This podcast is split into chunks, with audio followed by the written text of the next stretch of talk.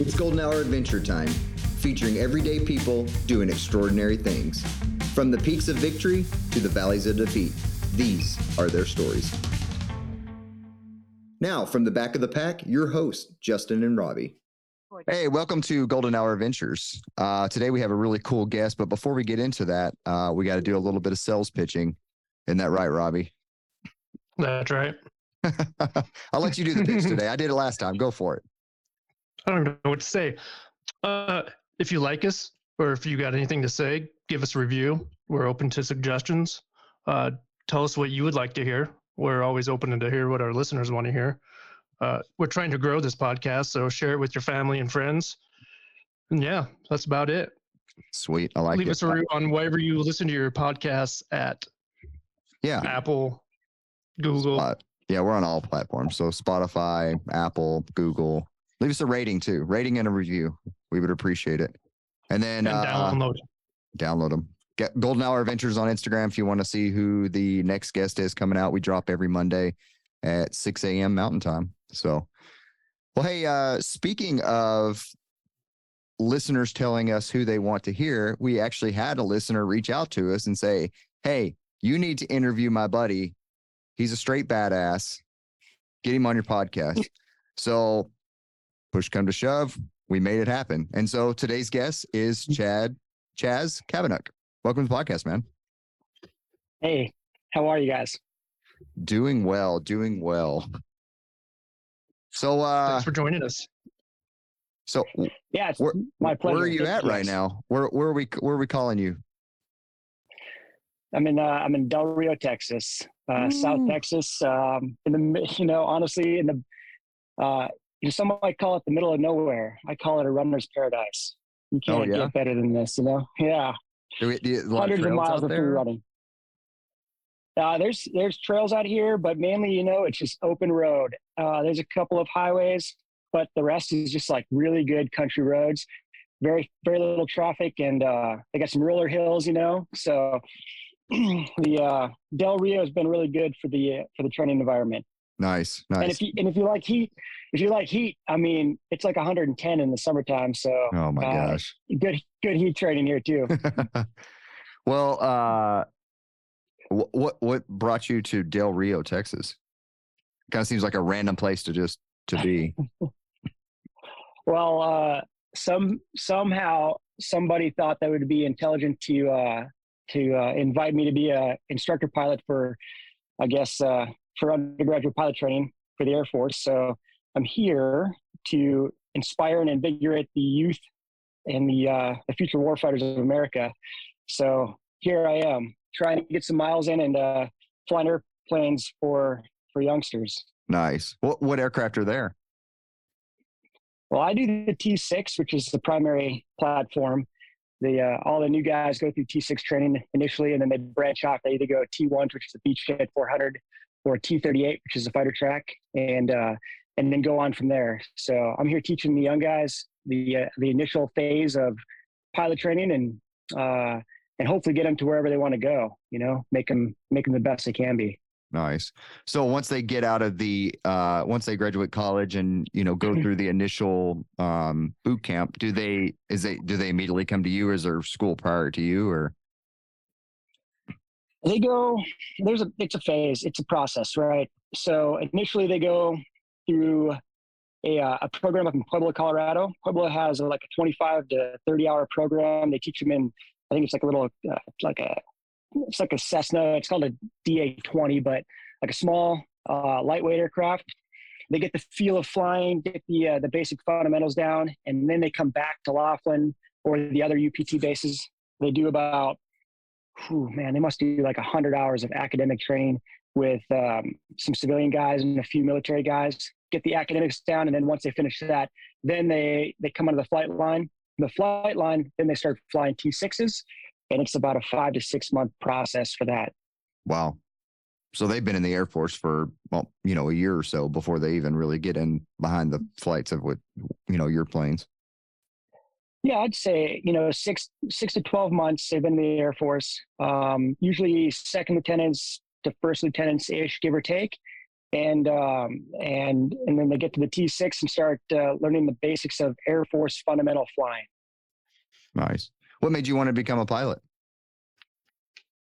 Uh, well, being a oh, man, that's a good question. Uh, being a pilot, you know, my the, the easy answer is my dad was a pilot, right? Okay. So my dad, my dad was a civilian pilot, uh, and so since I was just a kid, you know, before I even remember thinking, uh, I loved the idea of of airplanes. Airplanes are just cool, right? And I guess it, in a lot of ways, it looked like like a rock star job, you know, where it's not really like a real job. It's just you go out and fly airplanes, and that's cool.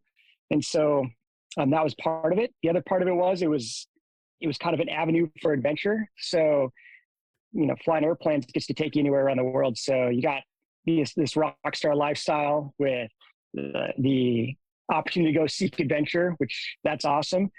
And then, um, you know, it's going to sound kind of corny, but when I was, I remember it uh, being four years old and and this movie Iron Eagle came on uh, on VHS tape, and there was this uh, there's this I don't know this some F-16s that came across the screen right, and this really cool music, and uh, and uh, there I was watching these F-16s fly across the TV screen, and I remember thinking that's that's that's just cool. And then you know later on in the movie they blew stuff up and whatever, and that was cool. So I guess from that moment on, I, I decided that I wanted to be uh, be a military pilot, and that's kind of what I dedicated my life to, um, trying to become a pilot in the Air Force or in the military. And uh, the Air Force is what happened after that. Awesome. How long have you been in?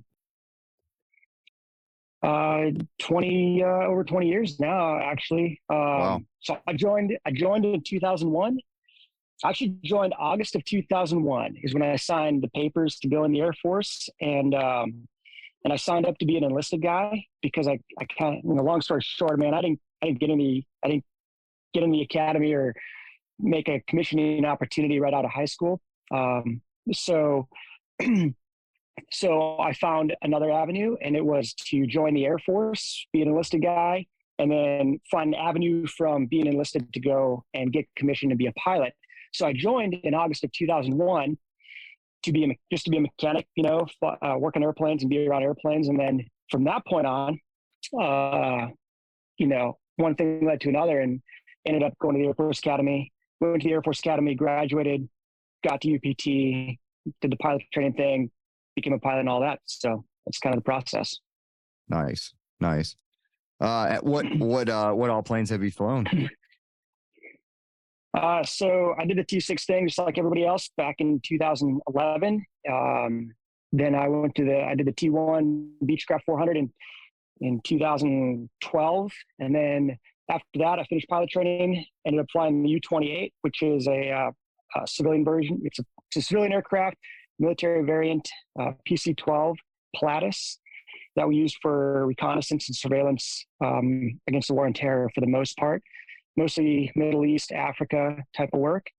And then in 2021, I uh, transitioned to, um, to learn how to fly the T6 again and be an instructor pilot in the T6 and came back to uh, Laughlin. So I've been in Laughlin for about six months now and just and teaching the students how to fly airplanes and be uh, lethal warriors. Nice, nice. That that actually sounds pretty cool. I was I was an instructor at one point uh, for a couple years, and I actually really enjoyed doing it. It was a lot of fun. It wasn't anything as exciting as uh, you know flying fighter pilot or fighter fighter. Ah, I can't even say it, uh, fighter planes, but it was uh, you know it was it was it was cool in its own sense, I guess. yeah, there's no. I mean, teaching after a while, you got to do something to invigorate your spirit again, and I think teaching is probably a great way to give back. I know that people always say that, but giving back is is probably the greatest reward ever.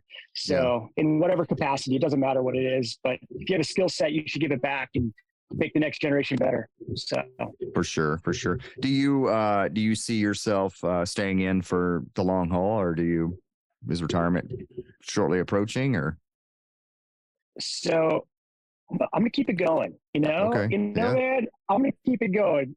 I don't know how long this is to keep going, right? But uh, if they keep on letting me, uh, I guess, mind warp the uh, the young lethal warriors that I've got around me, then I'm going to keep on mind warping the lethal warriors around me and go make some uh, make some badasses is what I'm trying to do here. Nice, Yeah. nice. I like it. I like it. And Let's then, jump over and then into if I your. get a chance, yeah, I was just gonna say if I get a chance to go and do something, um, you know, back operationally again, if that opportunity presents itself, I'm gonna go back and uh, I'll go back to be an operational pilot or maybe a leader. I don't know. We'll see what happens. Sweet. Well, let's jump over into your uh, your running career. I've uh, I've looked you up. You got a pretty impressive career there, and I see you have a uh, a Badwater flag behind you. But I didn't I didn't see Badwater in your thing. I don't know if they uh they just didn't put that out or so you you've ran Badwater. Yeah, yeah, that's funny. Uh, that's really, it's actually kind of funny. Uh, I totally forgot that I have this Badwater flag behind me. Uh, It's just a subtle flex behind you. well, it's not often that I do uh, do Zoom calls and have a video that shows my surroundings, right? So, yeah. um, and the interesting thing about Badwater is you sign up a different way. Um, there's all kinds of different ways that you can get a person's record about ultra, and I think there's probably like three, maybe four different prominent sites out there that kind of compile a person's ultra record and all that stuff, right? Racing record. And uh, be quite honest, I don't remember how Badwater does it. Um, Badwater does it one way, but I think it doesn't show up on my ultra sign up, but it shows up somewhere else. And then like the the traveler shows up one where one place, and then some other things don't show up in other places. So Yeah, I usually Um, look on yeah. uh, Ultra Running magazine. They do a pretty good um, spread on everyone. They take they usually take all the races that you know not ones that Ultra Sign Up don't have that Run Sign Up do. You know, they take all of them and Hmm. and compile them that way. But um, I didn't see Badwater on there, and then I saw your flag, and I was like, hmm, he's over there flexing on us with uh with running Badwater. uh, I should have been like, I should have kind of blocked that, you know, and maybe we could have got, maybe we could have as he's also as he's also wearing a race shirt and i'm i'm i'm he's got his hat on backwards but i'm only going to assume it's a race hat too. With the with the thing on the you back know- says do epic shit oh you know, it's a funny thing out, you know, if you don't, if you're not really like planning on becoming something, it kind of starts engulfing your life. If you're just like having a really good time doing whatever you're doing, it just start, starts to invade every aspect of your life. And I, Oh, I think that's kind of what ultra, ultra has become in my life. Um, the majority of, I, I mean, they have such great shirts from ultras, right? So they're super comfortable and yeah it's become my main wardrobe. I think I even have pants from Ultras and I have socks, I have like whatever, you know. Um, I, I got a jacket last year and i was like this is great like it's not like a cheap like sweatshirt no i got a jacket i was like that's super cool so so what got you into running Uh, all right. Hey, we could talk about, we could get, we could really dive into it. We could, we, we could really get into the psychology of how I got into running. Um, or we could kind of take the quick version. Um, it's whatever you guys, however you guys want to drive this fight. But yeah let's um, do it let's let's dive in Yeah. It might, it might be the maybe it'll be the cooler part of it because I'm by no means any sort of superstar runner. Um, I'm no, uh, yeah, definitely no professional. I'm just a guy that likes to run and uh, likes to try my best, I guess. So, Yeah.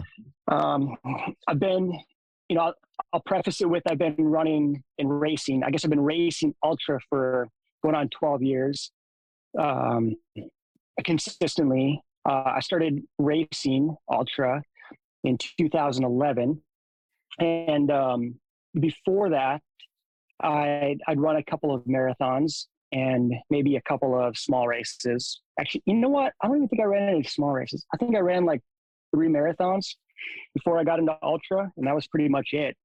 Hmm. Um, before that, I just, um, I just, I just enjoyed running because it was a really peaceful activity, and it was a way to to escape for me, and it was a way way to clear my mind and and really get, I guess, get ready for whatever else I had to go do in my life. Um, and so I'll back it up to the origins of my running career. Probably start when I was in high school, and uh, or finishing high school, and I was not a runner in high school. But when I signed up for the military in 2001, uh, I was I played some sports, and my recruiter said that I was going to have to run three miles in basic training. And so when he said I had to run three miles in basic training, I figured by the time I get to about May or June, you know, before I went to basic training, I would I, it would behoove me to probably try to run three miles. So I knew what three miles looked like. So in May, I ran you know, May I ran probably three miles. I don't know, ran some miles and it worked out. And, um, and I, you know, I found it to be really cathartic. So I just, um, I continued to run, just basic running, you know, running around. I grew up on a farm. And so running the hills in North Dakota was pretty easy. And then, um, when I got to basic training in, in June, uh, it was pretty, it was pretty evident that if you could run, you didn't get yelled at. So I uh, just ran and ran well and ahead of the pack. And so my TIs or those uh, the, the dudes that were out there, they never yelled at me, and I got like an hour of peace and quiet. So that was awesome. And then um, when I went to the academy, same thing. You know, you got if you could run, pretty much you didn't get yelled at. So it was a pretty simple equation. And as, as I got better at running, the I, I guess the I found a niche and it provided some opportunities. I was able to to make some friends and uh, and be a part of a couple of unique organizations because I could run, and and then being a part of some unique organizations uh, through my through my life opened up some doors to meet some really incredible people, and um, and for me, I met I was I became friends with a guy. His name was Jack Lowiak, and uh, one day we were out running in Colorado Springs, and and we had a I don't know we ran some miles, got done, and he's like, "Hey, I got to go, I got to go back and run some miles. I'm gonna go get some food, and then I'm gonna go back and run some miles this evening and uh, get some night miles in." He said, and I was like, I said, "What? Night miles?" And he's like, "Yeah, you know, I got this thing. Yeah, I'm doing it in a couple weeks. Uh, I got to. I'm going to run 100 miles. I'm gonna go run this thing up in the mountains." I'm going to run 100 miles, and then part of it's at night. So I, he's like, I probably should go run some night miles before I go do this thing. I was like, what? What are you talking about? And he's like, ah, I'm going to run this thing called Leadville. It's up in the mountains. You know, it's it's not a big deal. He said, and uh, I didn't really ask any questions because you don't really ask any questions of Jack Lowiak. So, uh, but all I heard was 100 miles in the mountains. Thinking, dang. So at that point, I'd done I'd done two marathons. and so in my mind, instant, instantaneously, uh, in my mid 20s, I was doing the math and I'm thinking, hey, 100 miles, that's only like four marathons, you know? So I decided that if I ever got the chance, if I ever got the chance, you know, time, time opened up and, uh, and gave me the chance to train for something like that. And, um, and I was able to, I would go do it. You know, I was I was pretty stuck on this hundred mile thing, and um, so a couple years later, with that still really embedded in my mind, uh, some life events happened to me, and my life opened up, and uh, some things outside of my control occurred, and I just had this this year long period of time where I had nothing really pressing in my life, and so I just started running, remembering that running was cathartic. I started running, and then uh, um, I guess I made the op- made the decision to take that opportunity and use it, and I started training for a hundred miler, and that's kind of where the uh, the door opened for for ultra and running and competitive competitive distances, I guess. Nice, nice. Well, I I'm looking back at your your ultra sign up and your uh, yeah, I got you opened up on like 15 different tabs. Uh, cause your name is uh, different on Ultra Sign Up. You got two different ones, but I found them. I found you. And I see, uh, okay. yeah, you got some, uh, some pretty impressive, uh, resume here. You've run quite a few hundred milers. Looks like you opened up with the Keys Ultra in Florida. Yeah, that's right. The Keys 100. That's a tough one to go out and do. Well when you're ignorant and uh, you know when you're when you're an ignorant 20 uh, something uh, adrenaline junkie you know you don't really contemplate the difficulty of what you're about to go do or what it is that uh, is going to hurt because pain doesn't exist when you're in that period of your life. So yeah yeah. yeah, yeah i've heard nothing but uh, run... heat and heat on that one. Did you just jump into 100 did you run uh, ultra distance in training or anything yeah, you know, I just jumped into a hundred. Wow. Uh, I was. That's. I think that's the first on our podcast. Yep. yeah, yeah, yeah. So, um, like I said, when I met, you know, I've known Jack, and Jack's like this. Um, he's just a really distinct figure in my life at that point. And um, when he uh, when he said he was going to go run this hundred miler, you know, and that that was the only thing he'd ever run that was the ultra distance. Um, we just did what we wanted, right? And um, if it made sense to do it, and it was something that sparked our interest, we just went out there and did it. And um, that's kind of how I felt about it. I really didn't. Well, I'm going to be honest with you. I didn't know ultra was a sport. I didn't know that there was like people that did it, and I didn't know that people would do this consistently. I I just thought there's probably like a couple I mean, a couple maybe hundreds out there. I don't know. And uh, I thought people just did like a one and done hundred thing. I didn't know people were like winning them or competing in them or doing them over again. I just thought, how cool would it be to go run a hundred miles and then, you know, do that? I guess.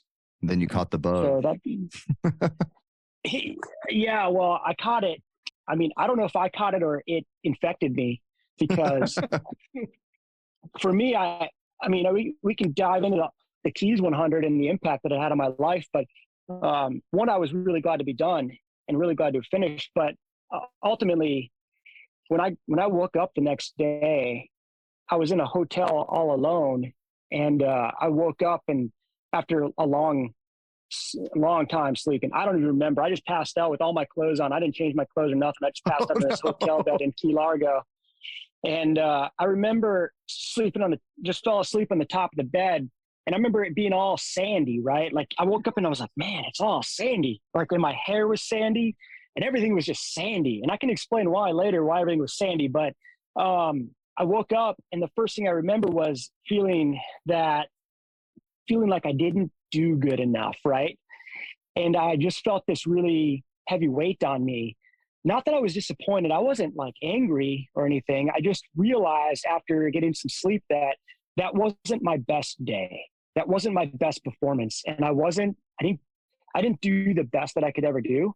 And, um, and so I was completely incapacitated.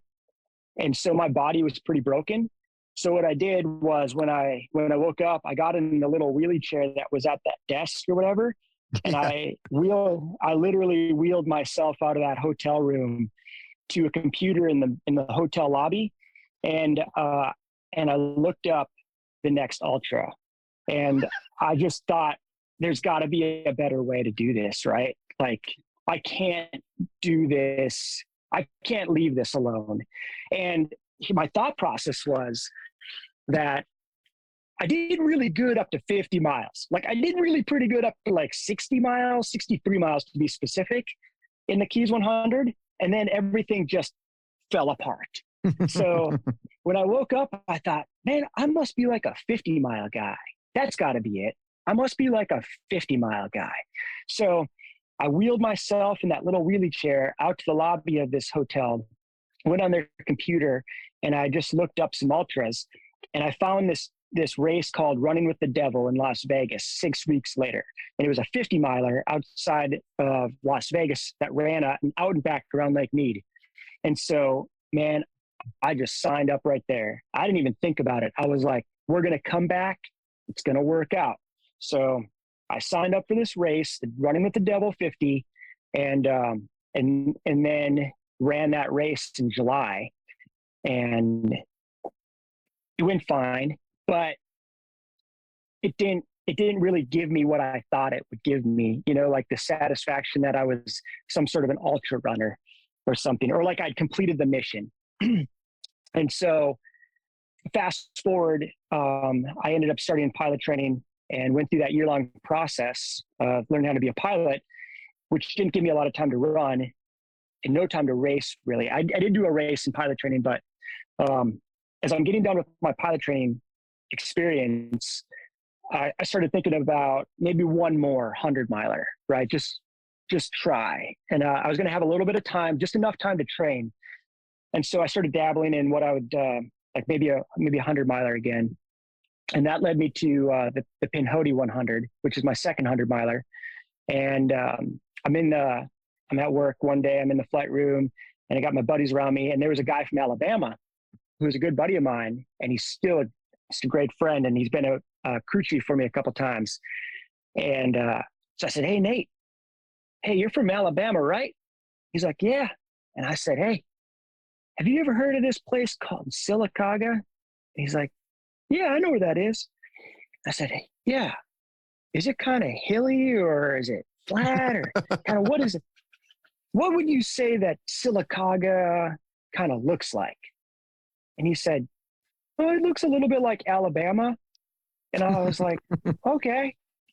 And he says, "Why? Do you, why? What's up?" And I said, "I'm, you know, I'm thinking about maybe running a race out there and uh, maybe trying to trying to race out there." He said, "Really? I'm in. Do you need help?" And that's what, like, he didn't even think twice. He just said, "Really? I'm in." And so I said, uh, "Yeah, I could use a little help." And uh, it's a it's a hundred miles out in Alabama, and uh, we're just gonna run in Alabama from like one point to another point, kind of in the middle of the night, and uh, just go see how it goes. He's like, "Oh my god, seriously?"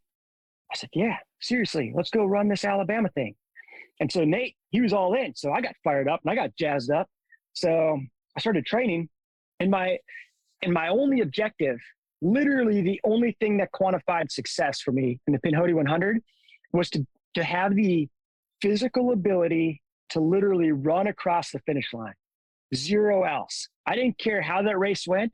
I just did not want to drag my my right leg down the finish line. That's it. I just did not want to drag, literally drag myself across the finish line. I wanted to run across the finish line. I didn't care how I did it. I didn't care what happened. I was like, I'm going to run across the finish line. And so that's how that second ultra came together, I guess. And um, Pinhoti Yeah, has a, a really cool buckle. I like. I don't know what it looked like back then, but I I, I think it's cool. buckle.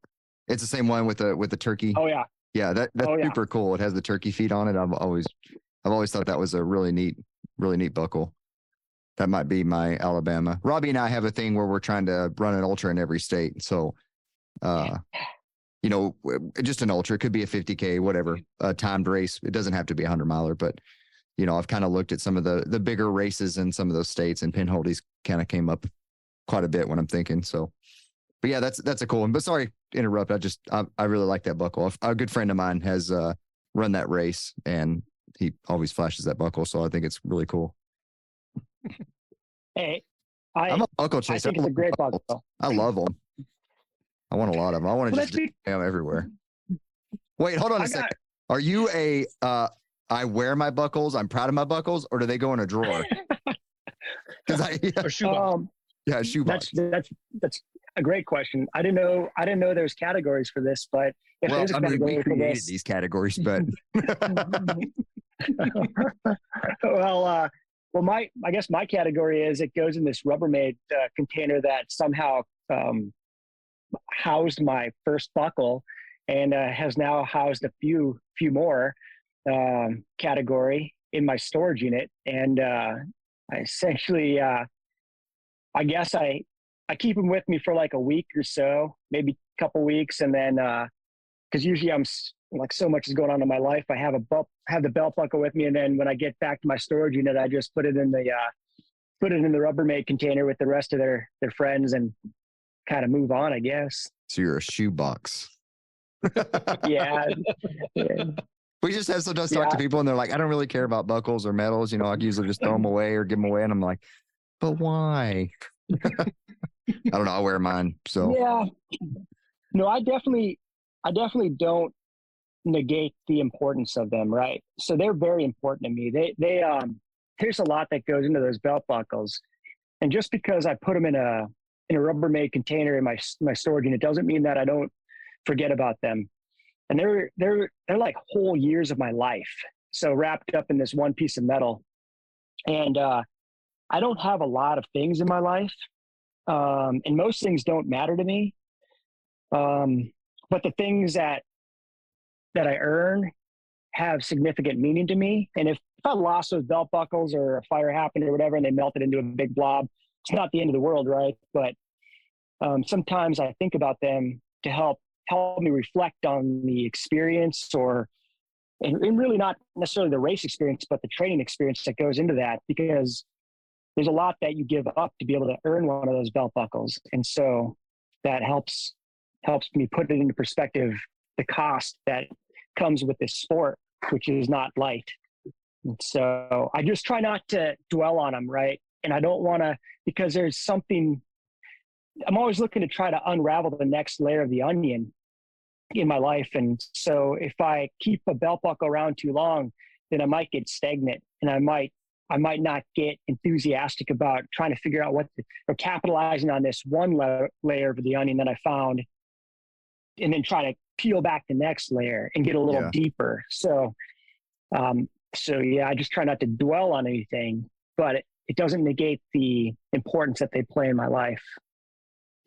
Yeah, no, I, I, I totally get that. I, I, I, I, that, you know, that's a great perspective of it. Um, I, I kind of do the same thing, but I look back on, you know, where I, I wear it every day. Well, every day that I, you know, wear civilian clothes, I guess, but I don't wear Every it in day you wear uniform. um, but I don't know. It's it, it's a talking piece to me. Uh, sometimes you know I don't like wear it. I don't tuck my shirt in and like go around and flash it. But if it somehow comes out, you know, it's a talking piece because our sport is so small that you know some people have no idea about. Oh my gosh, you ran 100 miles, or like, no, I didn't really. Run, I walked 100 miles, but I crawled my way through the mountains. But I don't know. It's a talking piece, and then you know, it's kind of a reminder to me in the same sense of what you said of all the work that I had to put in to to earn that. And so um I only have a couple, but you know, I wear the most recent one and then it just goes up on the shelf with the other. But yeah. Uh kind of cool. I don't know. It's just we just one one of the things we asked some of our hundred milers that, you know, are you a shoebox buckle wearer or uh or shoebox or a buckle wearer? But kind of funny. so what was your Well, uh, I think- what, go ahead.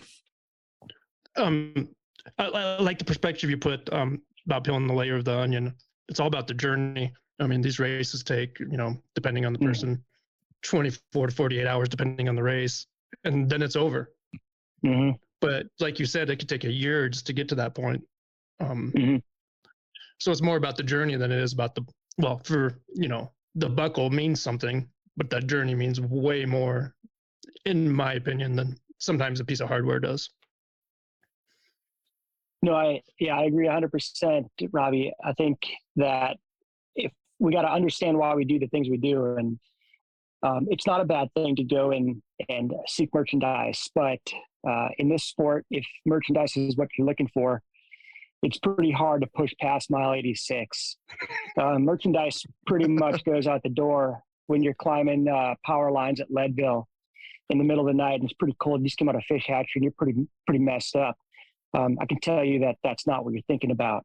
So you better really understand what the heck you're up there for, and uh, and what what that inner drive is. And and um, it doesn't really matter what it is, but it better it would behoove you to have something deeper than a piece of merchandise. And then I think when you have that deeper passion behind whatever it is that you're doing, then that piece of merchandise really has a has a deeper significance because it it helps to cultivate all of that. And it, when you look at that belt buckle or that medal, you don't see the belt buckle or the medal, and you don't you don't you don't think to yourself like, oh, I'm better than anybody else, or or I'm worse than anybody else, which is usually my case. You look at it and you say, man, that was worth it because I figured out what I was out there. I found what I was looking for, and then I dug a little bit past it, and now I'm interested in the next thing that I figured out. Right, like I, I opened something else up. Now I'm really really curious to find out what that next thing is. Yeah, true. I saw in uh, 2015 you did uh, Western States, Vermont, and Leadville. Were you going for the Grand Slam?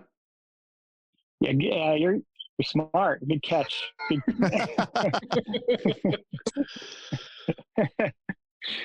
yeah, 2015. It's like a unicorn. Um, man, that was oh man, that was one of the greatest summers, uh, greatest years of of my adult life. Um, I was living on a I was living on a air mattress in my buddy's pseudo office in Fort Walton Beach and uh, just bumming space, right? um, living living just the most vagabond life of all time. I I was driving a '95 Blazer, no air conditioner around Florida. Um, I lived out of my car pretty much, and I had all my gear in my car, and uh, I just, you know, I did my job, which was aviating at the time, and um, and then I ran and I ran, and uh, it was awesome. 2015 was was kind of was just just awesome and a, a miraculous year. And so uh, when I came, I got into 2015. I started, and so in 2014, I'd had a pretty good year of racing, and I put my name in the hat for Western States just on a whim. I was, I was, and still never a guy that's driving for Western States and and running races to try to get a qualifier, nothing like that although it's a really cool race. But I put my my name in the hat just because a buddy of mine was like, "Hey, you should put your name in the hat for Western States." So I did, and then I got picked up for Western States. I found out at the end of the year in 2014, and uh, I started thinking about the Grand Slam in 2014 as well. And I thought, okay, well, it's kind of a once in a lifetime opportunity. So, um, so I put my name in the hat for the other three races: the Leadville, Vermont, and then Wasatch. Um, and I got into Leadville, then I got into Vermont, and I got into Wasatch. So I got in, I got into the all four races for the Grand Slam, and uh, and I was super super stoked. And my schedule worked perfectly, pristinely for the for the uh, whole Grand Slam. I was gonna, I was on a deployment, so I was I was deployed. I left for a deployment in December of 2014, and I got back in April the end of April in 2014 or 2015, and I was scheduled to go back out on a deployment in the end of September of 2015 until December or January of 15, 16, right? And so I'm like, all right, I can just uh, train and race all of 15, which would be awesome. Well, lo and behold, um, before I say this, I'll, I'll say that, I'll say one other thing that's important. Um, I decided when I started getting interested in ultra and, and fascinated with the sport, I recognized how easily it can captivate you and potentially pull you away from other things that might be important in your life. So, uh, definitely going into 2014, I recognized that this was starting to become a thing. And uh, a good friend of mine and I, we made a made a deal that we'd create principles that that are like a hierarchy of decision making. And for me, um, in that at that time, I was I was getting to fly airplanes and uh, really living my dream as a kid, my my childhood dream of flying airplanes, and then getting to warfight, which was pretty awesome as well. And so uh, I made the decision that the number one principle in my life was to to serve. So if like you know, ultra can't get in the way of service, and it can't get in the way of the mission, which is what I was tasked to do. So if I got to fly, I, I fly. If I aviate, I aviate. If I serve, I serve. That always comes first to the best of my ability. And so in April of 2015, as I'm getting ready to depart Afghanistan, and I've got my whole summer plan, and I'm like super stoked, and I've got the Grand Slam planned. The boss called us in and and he says, "Hey guys, the deployment schedule changed, and because this rise of a threat in the Middle East right now, um, um, we're gonna we're now set to do a four month reset, and then we're going to go and deploy in August. So, congratulations, we're de- we're getting back in April, and we're going to reset, and then we'll be out the door in August again. And so, with that being the case, you know, you get faced with this decision that you have to make, and uh, because I had set those principles out, I was going to aviate and I missed the Wasatch. So I ran Leadville and two days later I was on the plane to Iraq and it was awesome. Wow. And Wow. that's that's why I missed. That's why I didn't get to finish the Grand Slam. Not saying that you know you never know. Maybe I wasn't going to be able to finish Grand Slam. Who knows how Wasatch? I mean, I ran Wasatch in 2014, I think, right? And uh, Wasatch is no easy day, so who knows how that's going to go. But um, I was on a plane and I was in Iraq um, during the Wasatch 100 in September. So that's why the Grand Slam never happened. But it's still it's still there in my my heart. So Well, I mean, at least June 2014, you got it done. So you got Wasatch Yeah. done. So yeah, that was yeah. you got them all you know, done in a year.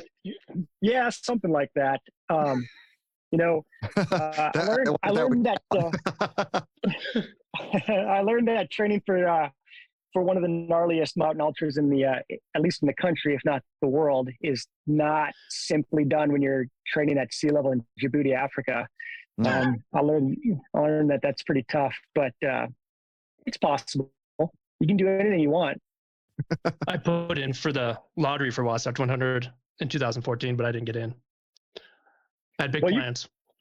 you, you know what? I don't know if you can consider that a blessing or a curse. You know what I mean? Like it's all kind of uh, perspective. I would say if there's a race that was like the most painful, um, agonizing period of my life, that that one really took me took me down. That was a that was one of the hardest things I've ever done in my life. Wasatch. wow. But I've heard, I've heard great things from the, the race itself. It's a beautiful race and it's, you know, well, well organized. I've actually, and I've heard it's Yeah. hard, but I've never heard someone describe it like that. Yeah, I I would say, you know, sometimes it's all about how you plan it, how you put it together, right? And for me, I thought I had a little bit better odds. I thought I was going to be a little faster than I was. That's one one of the things, you know, tactical errors. And I ended up not putting a drop bag and a drop box in the right spot. And I was running the ridge line of uh, man, somewhere around 60 miles. I was running the ridge line, uh, just howling wind, nighttime and I didn't have a jacket, long sleeves, no light, no nothing. I was just running up there blind, running into Brighton. So um, that was pretty exciting. And I got into Brighton, I was just freezing. You know, I got in there, I didn't even know how to get there. And when I got there, um, I really didn't want to leave, but figured I would just walk out there and see how it goes. well, looking on your, uh, looking on your results page, two, two races keep popping up. It's the Arkansas Traveler and Rio del Lago.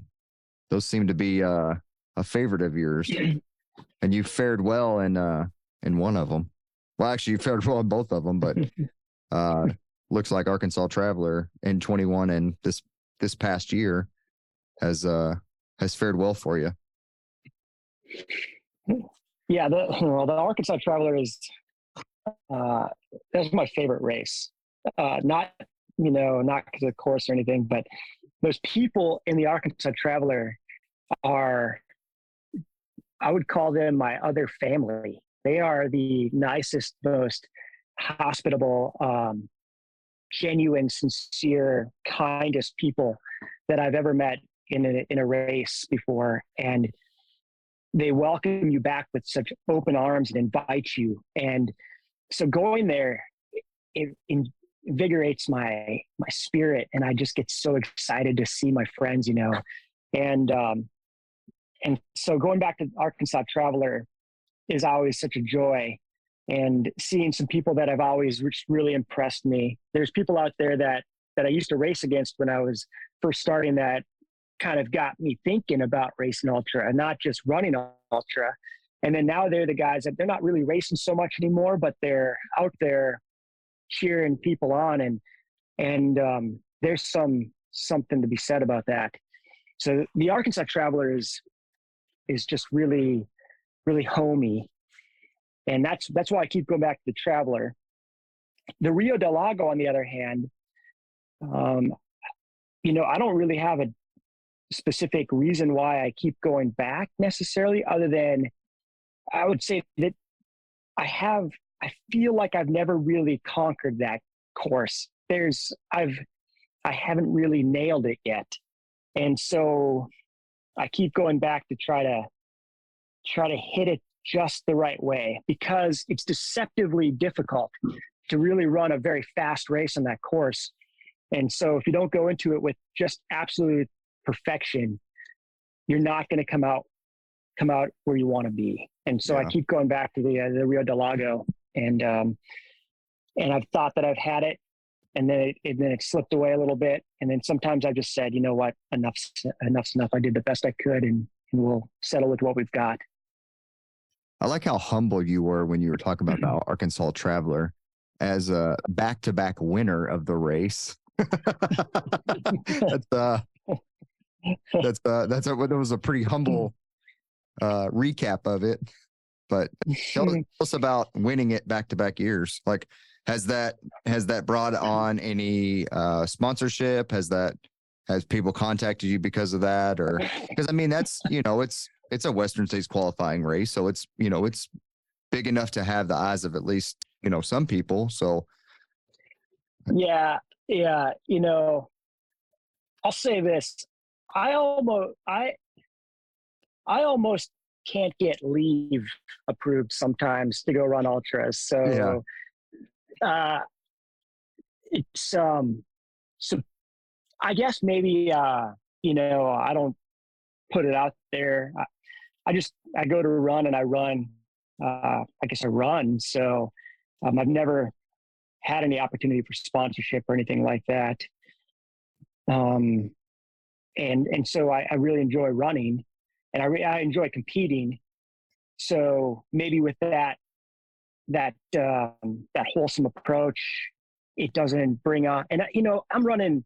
I ran the Arkansas Traveler, and it's not that it's not a great race or a big race. It's just not Western States or anything like that. So, and you know, I'm running. I'm not running like a 16 hour or 15 hour in Arkansas Traveler to really go, you know, dominate some uh, dominate against professionals or anything like that. So, um, with with that, you know, I just really find it to be the just a blessing that I got to win, and um, and that's really my my best. That's just the best part about it is I got the opportunity to win.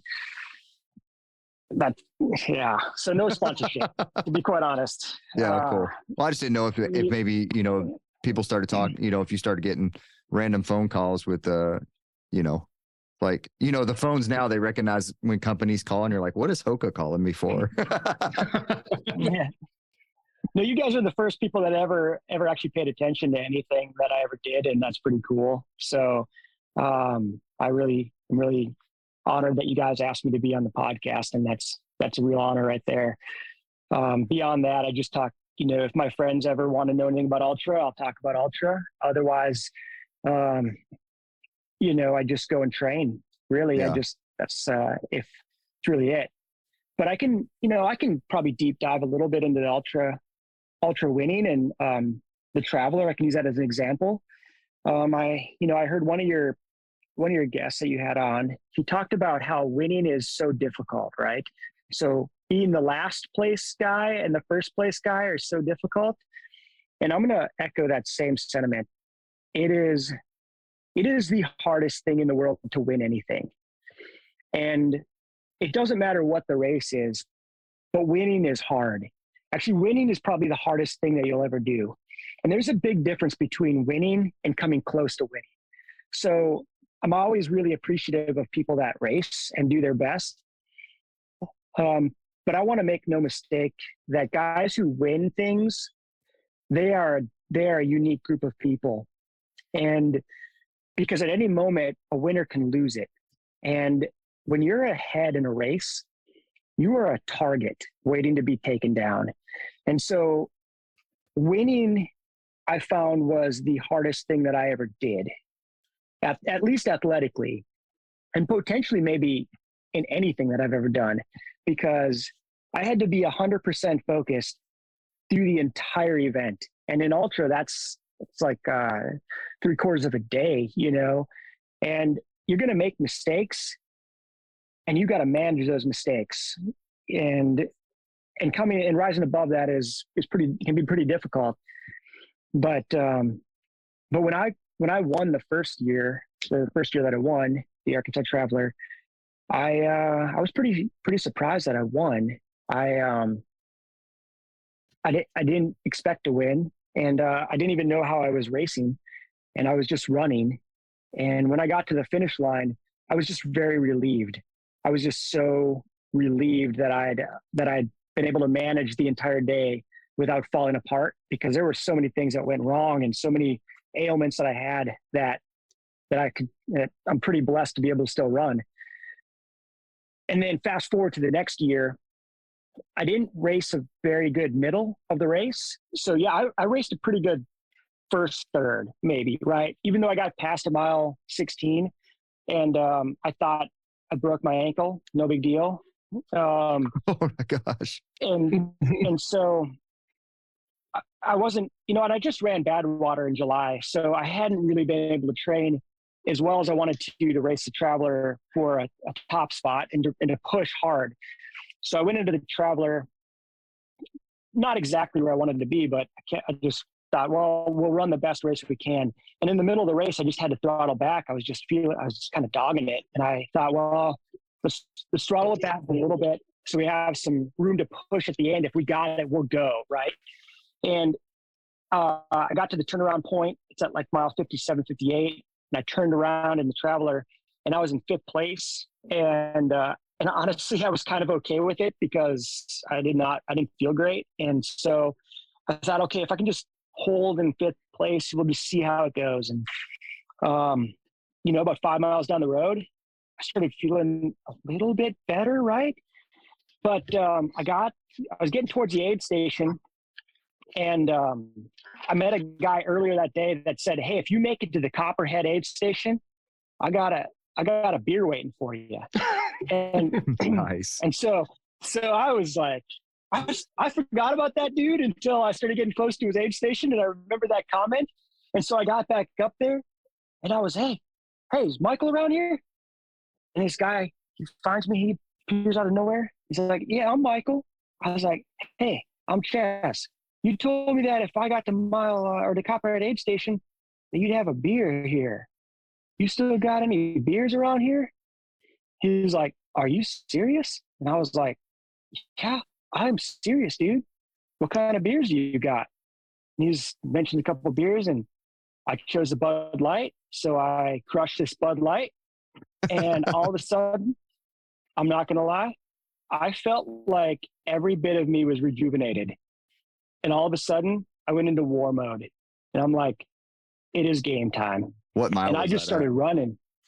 I think that's at like mile 60, probably, if I remember correctly. Man, Chrissy Ferguson and uh and uh, and the team is going to probably be frustrated that I might have gotten that wrong, but somewhere in the mid in the low 60s. Mhm.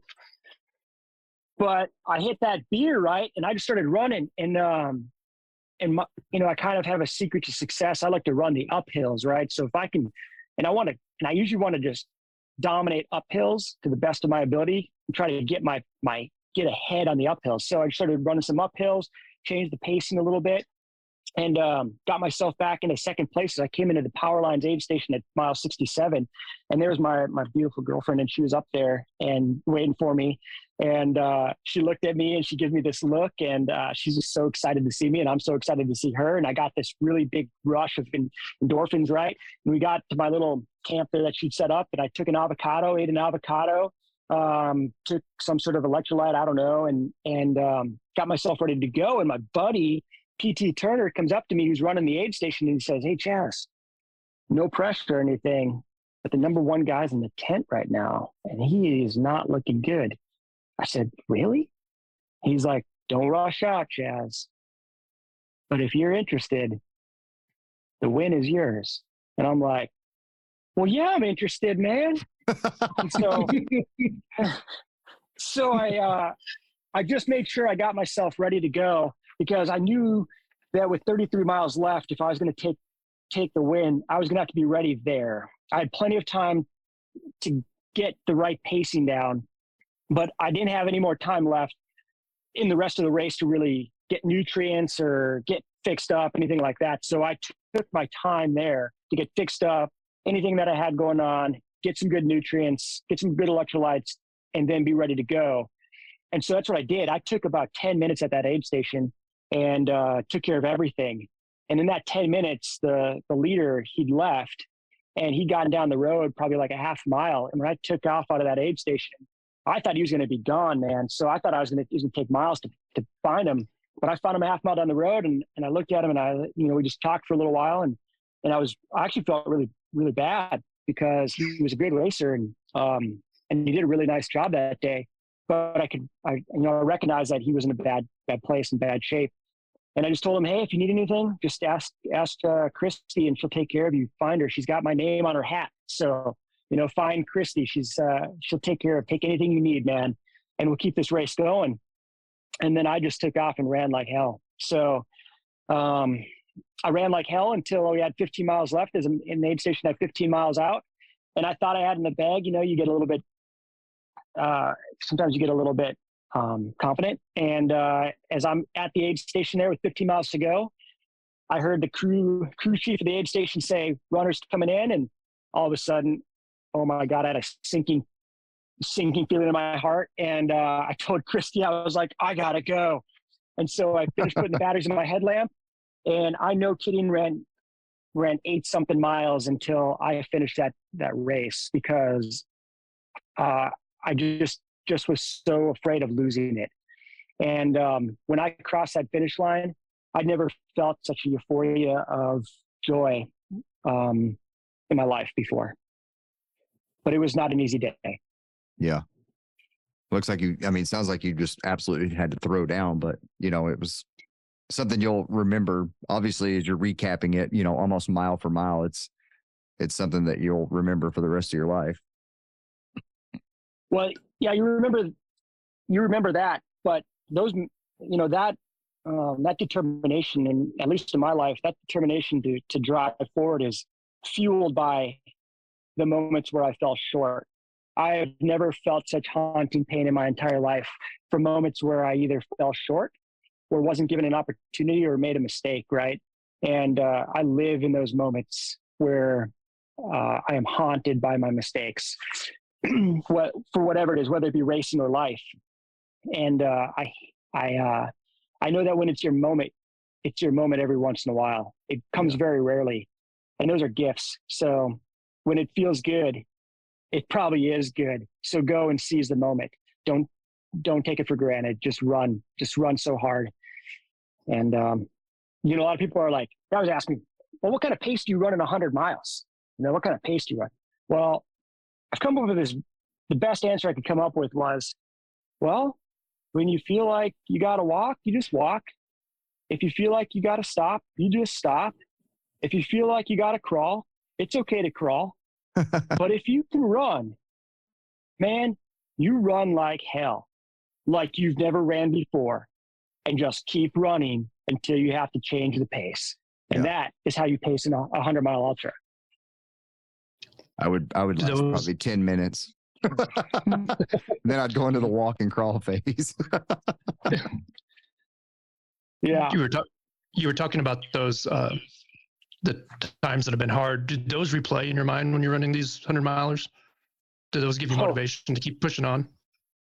Uh, yeah, those uh, those replay in my life pretty much every day of everything I do. Man, I could be flying an airplane, and uh, in those moments will replay my life, and um, and I realize that today is a gift that I need to live up to. So constantly, constantly, I'll go into an ultra thinking about those moments and how what I learned from them and how I, you know, how I can use them and they fuel fuel most everything in my life. They drive me. So you just take these as learning lessons. You're not you're not harping on them on yourself saying, Oh, I'm bad or whatever, but you hmm. use them. No. No, I you know, you gotta be very careful not to not to make you not to make yourself feel bad right like they happen mistakes happen and you can't you can't be upset about that and if mistakes happen that's one thing but if you just if you just stopped going or you just kind of um you didn't believe in yourself that's a whole different story right um so I just try to always believe in myself and every time i go out there believe the best the best is going to happen today and if i put my best foot forward and i and I trained as hard as I could or as best I could, not necessarily as hard as I could, because you can't always train as hard as you want, but to put your best training forward, yeah, that's about that's about all you can do. And so when I'm even training, I mean, honestly, like every day that I train, that's what I'm thinking about. I'm thinking, okay, you know, I got to train the best that I can today, whatever that is, man. It might be six miles, it might be three miles, it might be a 20 miler. It doesn't matter as long as it's the best that I can put out today.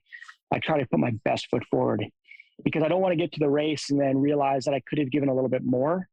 Um, and then I didn't because what if it's my day, you know? And and what I realized was wins, you don't you can't ever predict a win. I mean, I had this race, I ran this race up in Colorado in 2019, in April of 2019. And I thought for sure I was going to crush this thing. I was like, man, I'm going to be the, there's no way that I'm not going to be the winner today. I was going to break the course record. I was actually going to break my friend's course record because he created the race. And I was like, I'm going to beat him. I'm going to, I'm going to crush that record and I'm going to win this race and it's going to be awesome. And then lo and behold, that day, yeah, I broke the course record and I definitely kicked his butt, except for two other dudes showed up that day that beat me. And, um, and you can't predict that. So you just never know when a win's going to happen. And I don't, I just don't want to miss a win or a good day. You, that was the Falcon 50 miler? Yeah, that was a Falcon 50.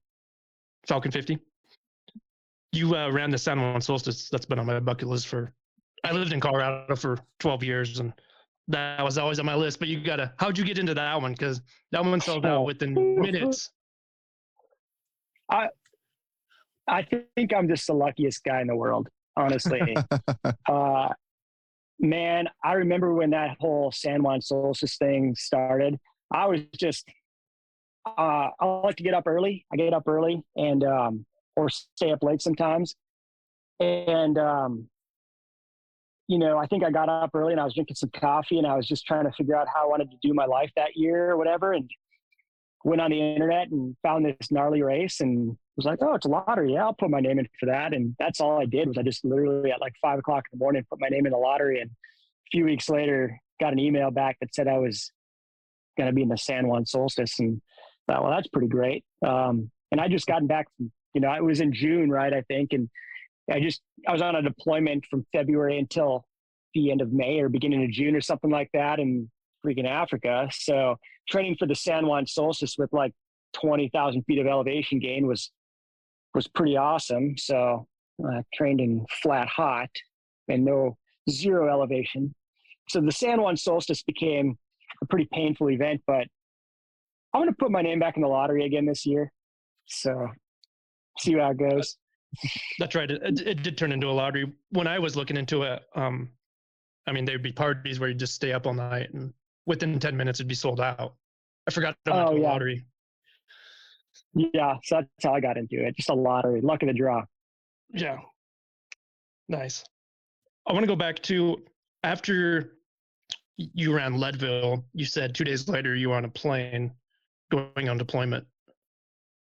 How, how do you balance those two different, I want to say lifestyles, because I mean, ultra running can be a lifestyle. Could you give up so much during training? How do you just flip the switch and go on deployment?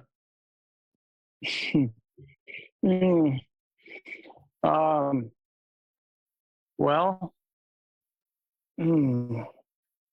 all, all, you know, I wasn't legally supposed to go to this race in Leadville for one thing. Um, so, um, you know, I try not to make a big thing about everything uh, in life, and so I uh, I feel like the less the fewer people I tell about things, the more things I'm able to do for one thing, and um, and what I've found is that Ultra has fed what I do in the uh, in the military, and the military has in many ways fed what I do in Ultra, and so they they balance each other naturally because the work that I've been doing in the military up to this point has been austere and lonely and dirty and cold or hot or long, which is very similar to ultra. So the mindset that each have have to have balances each other and they feed off each other. So in terms of how I balance it mentally, that's I, I think of them as as equals and they feed each other. Physically, I found that my uh, it, running has been the most simple sport that I can do wherever I go. So no matter where I go, all I need are a pair of shoes and a pair of Soffe shorts and and some socks maybe, and I'm pretty good to go. And so I can fit it in whenever I need to or wherever I can in my professional life and I can get right back into whatever it is that I'm doing professionally. And so I had the I found a way to just train at opportune moments. Whenever there's a moment, I can go and train, and then I can get right back into whatever it is that I'm doing. Um, and that's kind of on the small scale, but bigger, kind of more st- strategic planning, I guess, in my life. I try to. I know my schedule for the most part professionally, and I find races that work with my professional schedule. So I try to put the races into periods where I'm at home or I don't have anything that's big going on. And then I try to use those races uh, or, you know, use my professional low periods to have ultra high periods. And then just kind of have this ebb and flow. So you've kind of got this sine, counter, sine, wave thing going on all the time. Um, and then in regards to training, it's been really easy. You know, I've not always got the best you know the most ideal terrain to train on but you know while we're on deployments you can always run. So i've always found a way to run and i can always get miles in. And uh, and then the miles are a way for me to reduce my stress and just have a cathartic moment away from people. So while i'm on deployments it's what kind of keeps me sane and uh, makes me a, a decent human to be around. So running miles gives me that time to go away think and just relax but also train for for ultra at the same time and that's been my ticket to success which just I guess seemed to work for the for the most part. Interesting. I, I would just the highs after hundred or super high, then knowing that you're going on deployment. Um, I guess, just, like you said, they balance each other out. Were you excited to go on deployment after that hundred, or were you like, oh, I'm just recovering and I want to chill"? Mm-hmm. Uh, well, um, my my number one principle at that time was to go and, and fight, um, and so I was I was definitely excited to go on the deployment. I was I was admittedly disappointed that I was not going to be able to compete in the Wasatch for the Grand Slam. Um, so I did have a little bit of internal struggle there, but um, you know, I made the decision that that was the path that we were going to take. And so I found it to be just, I treated it like a little mini challenge, you know, like, okay, I'm going to go and run this 100 miler. I'm going to get on this airplane. I'm going to do this under the radar. Nobody's going to know. I'm just going to, just going to leave on Friday after work and get on an airplane, go to Colorado, run 100 miles, get on an airplane on Sunday, be back Sunday night, get a subway, and then uh, bag drag Monday, airplane Tuesday, Iraq Wednesday bada bing, bada boom, I'll be flying in Iraq by Friday. So um, that's really how I treated it. And then uh, nobody even found out until like a week or two weeks, like maybe even a month into that deployment that I'd run three ultras that summer, you know, and it's like, cool, you know, and, and, uh, you know, in regards to that specific deployment, um, that was a once in a lifetime opportunity. There was never going to be another gift like that. Right. So you know, it was uh, it was the beginning of of the most. You know, I thought that I'd missed the war on terror, like every other, like a lot of kids, right? You know, I'm not gonna, you know, I'm just gonna say it. Like I wanted to go fight, right? Like uh, I wanted to go get some bad guys, and um, as I progressed through my military career, I thought at some point this whole war on terror thing was going to be over, and then um, I was going to miss the chance to go do something cool and use some skill sets. But then in 2000, the end of 2014, or whenever it was, this unique, uh, unique force in the middle of Iraq started to emerge called ISIS, and and we were asked to go over there. And so I recognized that this was probably a once in a lifetime opportunity to go get to do this. And so it was not hard for me to choose that over going to run the Wasatch. So, which paid off to be a big, a big blessing in my life. I think that's that's so awesome. Just how you carry yourself uh, with that mindset. Um, you know, a lot of people have the the race blues after 100 or after any distance. That what's the next race? What's the next thing? But you just keep fueling with whatever you got put in front of you, and uh, that uh, I like that. It's really cool. Yeah, I, I mean, I I will physiologically, I will I will say that I uh, early on when I started racing hundreds, the first couple, I did have that low. um, something happened to me, right? I got, um, I got, you know, I guess depressed or whatever. It wasn't depression. It was just, um, I fell off a high. Was in what, so something physio- physiologically occurred that caused me to go into uh, a low state. And I did, I just did not understand it initially. It took a few different races and some studying to understand what was going on. And so I've since then, I've found a way to counteract that and, um, and, and prevent that low, low from occurring. Um, but initially, I did have these moments where it would just get really low and I'd get really lethargic, and it was hard to recover. Um, but but yeah, by 2015, and I mean, when you got, I mean, I was, I've just been blessed to be able to live my childhood dreams, and so when I was presented with the opportunity to go and actually do the thing that I always wanted to do, which was to go and eliminate humans that are bad, I thought, well, that's cool, you know, because we're the uh, we're the only dudes getting to do it. So let's go, let's go do this, right? So hopping on a C-17 and getting plunked off in the middle of the darkness to go and wreak havoc on some assholes, that was pretty freaking awesome. So, you know, to get yourself out of some some ultra lows, that's pretty much as high as it gets. The minute you, you start getting to the low, you're just, you know, you're just getting to deliver deliver hate and uh and nobody even knows. It's kind of like ultra, right? Quiet professionalism. It's cool. So, um, so yeah. But I will say, if I guess we, you know, we can. I guess I'll I'll add to that. By the time I got back from that deployment, I think that things caught up to me, and by you know, I was I did get a little wrecked by the time I got back. So in January, February, I was feeling some. I was feeling the lows by that point, um, which I had to find a way to recover from. I can only imagine it was like magnified because you just had a great running season.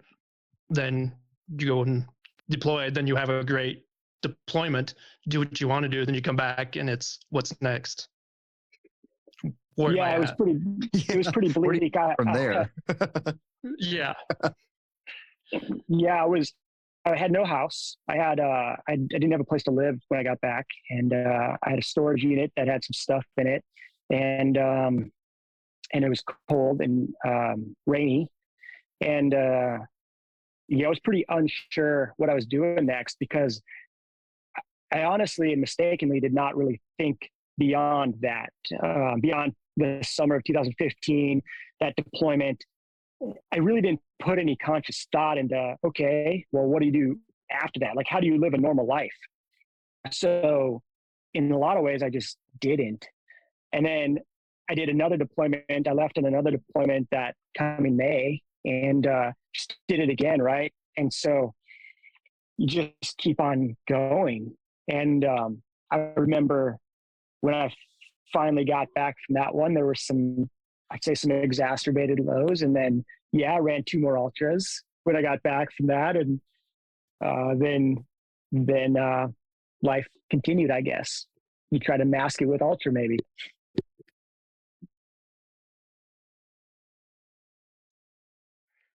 Yeah, I think that a lot of people, um, you know, they're it's an escape for a lot of people. They have, you know, they need running and you know use running as an escape, kind of like what you're saying. Yeah, and rightfully so because you probably came into it trying to uh, find something or escape from something, and uh, and uh, if you don't really try to meld those wounds then um, then they're probably going to catch catch up with you at some point. And and for me, I mean, I got into running ultra honestly because I needed a place to go. So I didn't just start running hundreds because my friend Jack Glowiak said he was going to run a hundred miler. That was part of it, right? But uh, when I graduated from the academy in 2010, um, I mean, right before I graduated in 2010 in, in May, and in April, you know, I recognized that I had something wrong with me. There was a, I had a medical issue that was going to probably turn my life upside down, and um, and so I just didn't tell anybody. And then I I lived with this quietly for the next few months until August of 2010. And uh, my objective in life was to go be a pilot in the Air Force and to go and get it, be a part of this this war, right? Like that's what I was. That was my life objective. That was the only thing I was thinking about at the time. Was this is what I'm going to do? My whole life had been dedicated to that exact specific intention. And when I found this medical situation that was not going to be the most, I knew that my life was probably going to get turned upside down and that maybe I wasn't going to get that chance. So when I finally realized through the urging of a friend of mine to go to the doctor because he told me that I was probably going to either die or, um, you know, well, that was really the only alternative, right? Like if I didn't tell anybody, eventually I was just going to die. So um, he says, either you're going to tell somebody or I'm going to tell somebody. So you're going to the doc on, on Friday. So that's what happened. Um, in August of 2010, I went to the doc and I told him, I was like, man, I got kind of a lump and um, probably going to need to talk to somebody about the situation and so on and so forth. And um, before you know it, here I was in some dude's office uh, getting scanned and all these things, right? Well, for the next year, I had to go and battle my way back into pilot training. And by battling my way back into pilot training, I had some demons to take care of, and running long distances was one of the cures to running or running those demons out of my life. And by running those demons out of my life, I don't think I ever really did. I just kind of masked them, you know. And then before you know it, it comes 2016, 17, 18, 19, and there I am just running ultra all the time. And at some point, it comes to head, and then uh, there you are. And then uh, maybe that's how you win a win a hundred miler. You're out there in the middle of the traveler, and uh, you know, I ran ran the, that first traveler win in 2021. Um, I just got back from a deployment.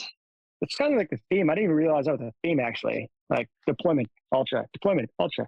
Well, I got back in 2021 and at the um, beginning of August, and I was racing the traveler in October. And and man, oh, oh man, I just I think everything just came to a head at that point. And as I was running that race, I just wanted to run those demons out of me. And that's why I ran so fast and so hard. And uh, because I had nothing to live for. Like, quite honestly, there wasn't anything else to live for. And so I thought the best thing to do would be just to run. And I was hoping that running hard was going to run all of that out. But what I realized was that's not really the way to handle those type of things because when I crossed the finish line, I never felt so low in my entire life.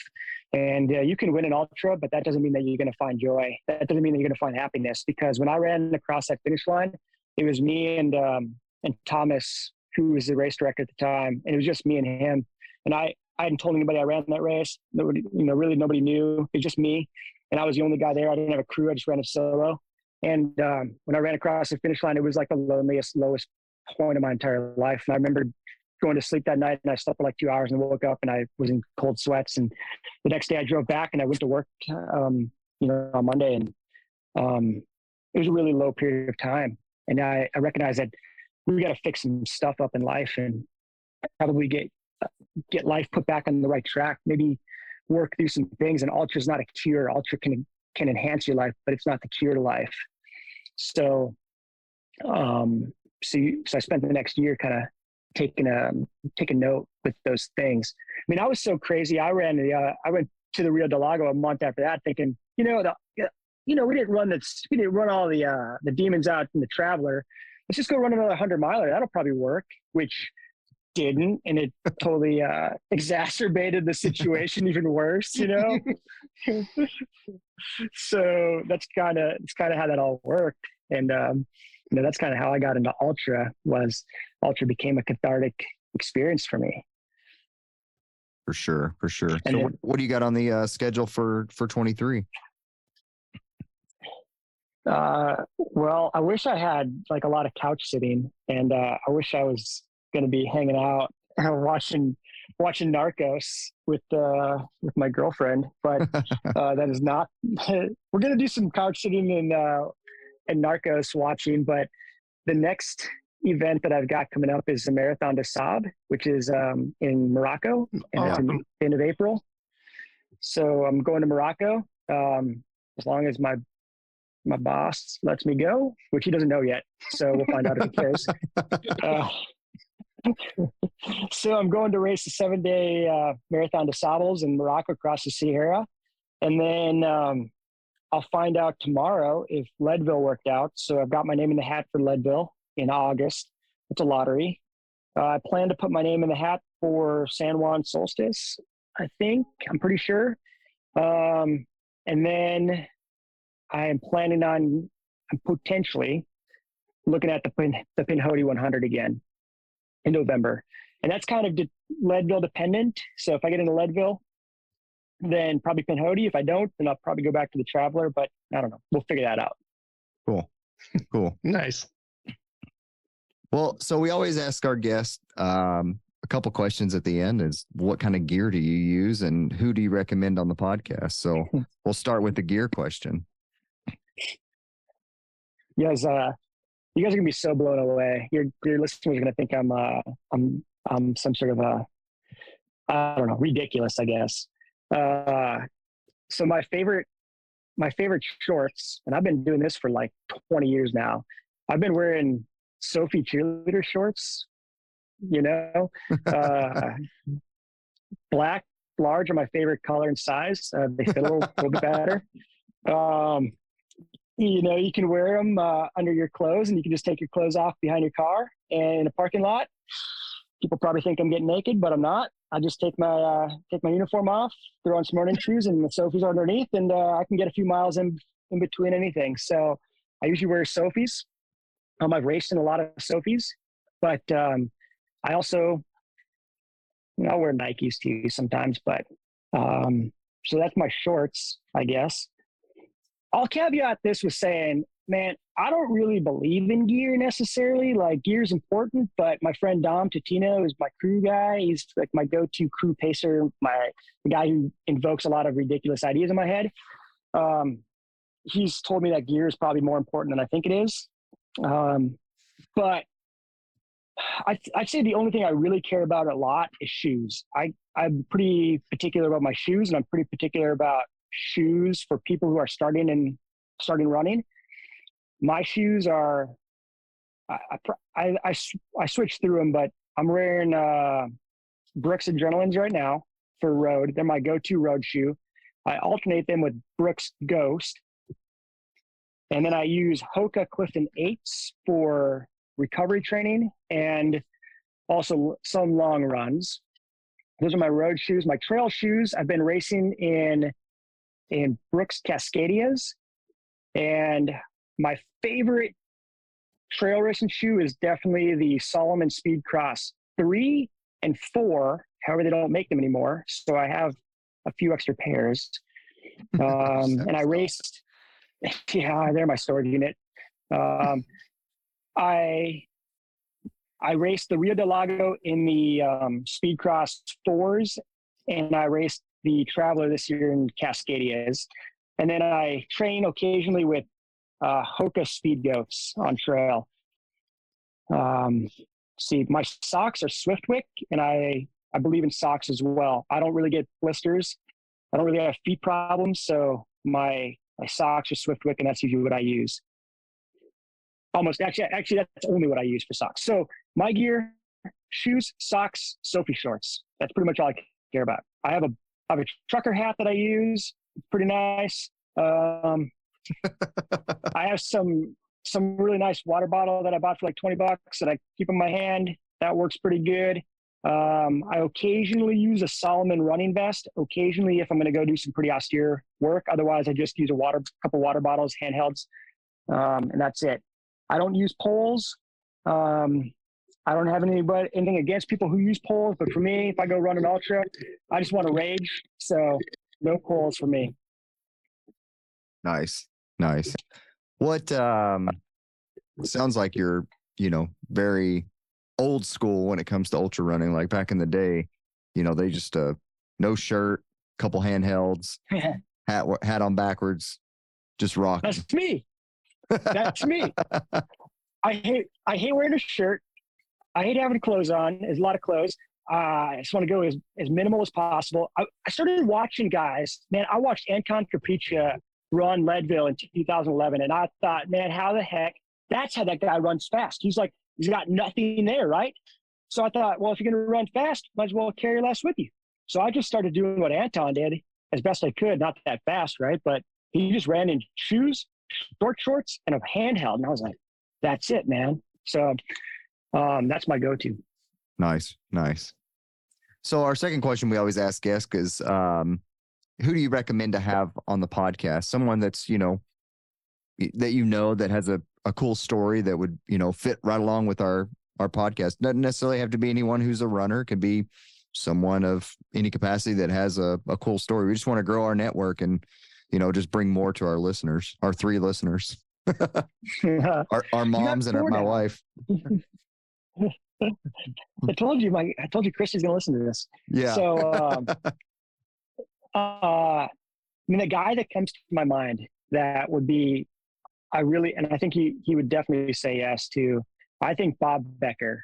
Um, if if you can get a hold of Bob Becker, he he's a race director for the Keys 100 and all those races. Um, it- there's not a not a cooler, more unique guy with such intimate perspective in life and um, endurance than Bob Becker, and humble beyond his years. Even though I think he's 77, if I'm not mistaken. Um, that would be my number one recommendation is Bob Becker. Awesome. Yeah, if- we'll definitely have if you're- to. And if you're not familiar with Bob, uh, Bob just recently um, crawled up Mount Whitney to finish the ba- um, Badwater 135 this year. So Oh, okay, okay. Yeah, I, I know exactly. I um I know exactly who you're talking about. I remember watching him and cheering from afar. yeah, yeah, my my crew and I, we were up there at the time, and uh, we yeah we didn't know where Bob was. We were like, "Where's Bob?" And uh, there, there all of a sudden there was this wall like on Forrest Gump, you know, at the end of For- or that part of Forrest Gump where he's running across the desert. Yeah. and there's all these people and we're like oh my god there's bob and bob is literally i've i always said this i said i would crawl across to cross a finish line but i didn't actually know if i meant it or not but there's bob literally on all fours doing what we call the four-wheel drive four-wheel driving up mount whitney and i'm like this is the coolest thing I've ever seen in my entire life. Ever. Whatever I just did today pales immensely in comparison to what I'm watching happen right now. And um and uh unfortunately he didn't meet the time limit, right? So it's not like an official finish, but everyone I think everyone is in agreement that that was the coolest thing that's ever happened in the sport of Badwater or in the race of Yeah. Badwater. Yeah. It was freaking awesome. So And and the That's my thing that guy. they the you know that they aired it live and so everybody could see it was you Mm. know super cool too. Because I mean we are all yeah. watching it and cheering. At least I was. I'm all. yeah, yeah, yeah. No, I, I, I don't know how he did it, but um, you know, if you can, if you can, I got one more. If you can get this guy, um, this guy's a guy that changed my life. Uh, Marshall Ulrich. Um, he has no idea who I am, you know, but uh, that's okay. I know who he is, and uh, Marshall. When I went to go do the Keys 100, he he was there and he had a book signing. He had a book and he just run across America, and I had no idea that people run across America at the time. I didn't even know that anyone did this stuff, right? So I just got this book and I was like, that's pretty cool. And this guy signs my book and says, and, and he says to me, he's like, just keep running. And I'm like, okay. And that, that next day, that's what I did. I just kept running. And, uh, but I read his book and um, then subsequently you know, I got to meet him a couple of times in different races, but again, he doesn't know who I am. But but um, he had a profound impact on my life, and I think that if you can get him to talk right and get him to tell his story, and, tell it the way it needs to be told, he's too humble. His story is too remarkable not to be heard. That is a guy that could inspire the world uh, more than what he, what he already has, in my opinion. Awesome. Awesome. Well, Chas, thank thanks so much for coming on. I feel like we just scratched the surface with some of your stories and we may have to have you back on to to go over some some more of your ultras. But thanks so much for coming on. You guys are super welcome. It was a pleasure. Well, maybe we'll see you out at one of the races sometime. I'll I'll be there. If you ever need a crew, I love crewing more than I love racing. So just let me know if you ever need a crew chief, pacer, snack guy. Don't Uh, say that. We'll we'll be calling you up. I dig it. I dig it. It would be a reason not to race. I appreciate Yeah. it. Thanks again. yeah. Thank you for listening. This podcast has been produced and edited by Backbeat Sound. Come and find us on Instagram at Backbeat Sound 1776 or email us at backbeatsound1776 at gmail.com.